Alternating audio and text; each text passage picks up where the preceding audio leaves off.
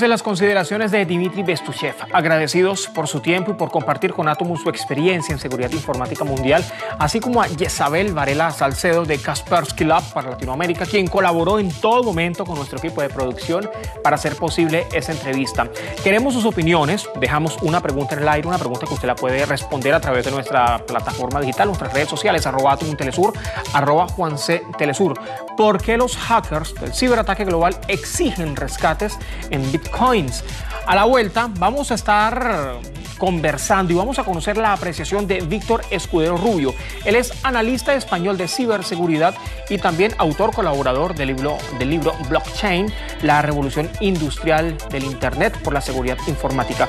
Presentamos Atomut, vamos a la pausa, ya abrimos de vuelta con ustedes. Atentos a este tema porque como dinero al fin, el Bitcoin bien pudiese utilizarse para propósitos legales, pero también de dudosa reputación. Esta criptodivisa ya ha sido vinculada con delitos electrónicos, en particular con el pago de los rescates. Vamos a ver. Bitcoin fue creado en 2009 por Satoshi Nakamoto, obviamente un seudónimo con el fin de proteger su identidad e iniciar una lucha para implementar una modalidad de dinero virtual que no tuviera el control de bancos, gobiernos o autoridad alguna. Pero fue en 2016 cuando Craig Stephen Wright, un empresario australiano, decidió atribuirse la creación de la moneda virtual más extendida del mundo. Desde la perspectiva del usuario, Bitcoin no es más que una aplicación móvil o de escritorio que provee un monedero Bitcoin personal y permite al usuario enviar y recibir bitcoins con él. Uno de los principales atractivos del Bitcoin es que son transacciones que no pueden ser rastreadas y en muchas oportunidades se hacen en intercambios peer-to-peer, es decir, persona a persona, en donde ambos asumen el riesgo de la negociación. Las transacciones en Bitcoin son verificadas usando un registro público denominado blockchain, por donde pasan desde todo el mundo las negociaciones con esta criptomoneda.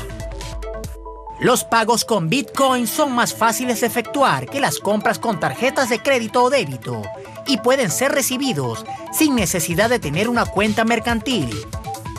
Es una moneda convertible, se puede cambiar a euros, dólares u otra divisa y viceversa, como sucede con cualquier moneda. Ante el boom de inversiones en dinero virtual, el Bitcoin se convierte en un espacio para los ciberdelincuentes que están al acecho para timar a miles de personas.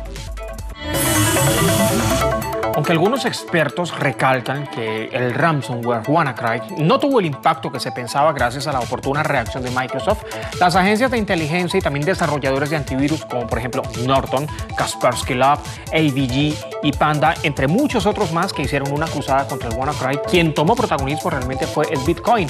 Es una moneda virtual que demandaron los hackers que propagaron este virus para secuestrar, entre otras cosas, la información de millones de ordenadores y así pedir luego un rescate en esta criptomoneda. Hemos contactado a Víctor Escudero Rubio, él es analista español de ciberseguridad y también autor y colaborador del libro Blockchain, la revolución industrial de Internet. Y acá todos los detalles. Porque los pagos en Bitcoin son difíciles de, rastrear.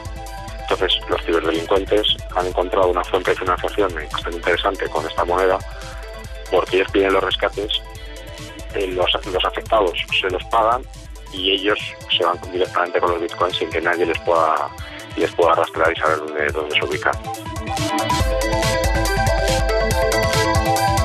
Eh, bitcoin se compra y se vende en todo el mundo.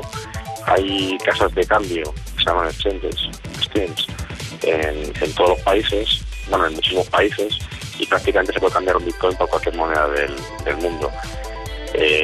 En, ciertas, en ciertos países incluso pues hay cajeros directamente, cajeros automáticos, donde uno puede ingresar la moneda local.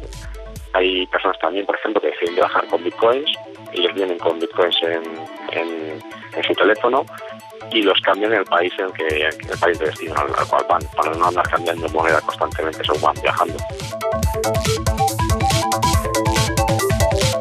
Una que ha representado un cambio sustancial en cuanto a en cuanto a lo que la gente interpreta como, como malware y que es algo dañino, obviamente, pero desde luego WannaCry no ha sido el primero de los malware, de los ransomware que están pidiendo rescates.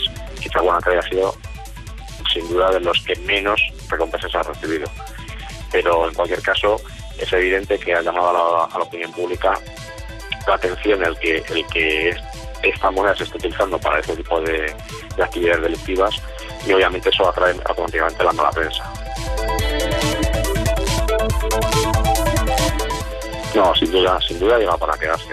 Ha, pasado todo tipo de, pruebas, todo tipo de trampas en el pasado, ha ido demostrando que es totalmente tolerante a fallos, se puede enviar grandísimas remesas de dinero en Bitcoin, se puede, tiene la seguridad además de que las transacciones en Bitcoin están escritas, digamos, en que llamamos libros mayores, en una cadena que es blockchain, que es totalmente incorruptible, no se puede modificar, de un nivel de transparencia que ninguna otra moneda tiene, que tiene características que hacen que sea muy superior a cualquiera de las divisiones las que estamos acostumbrados a trabajar.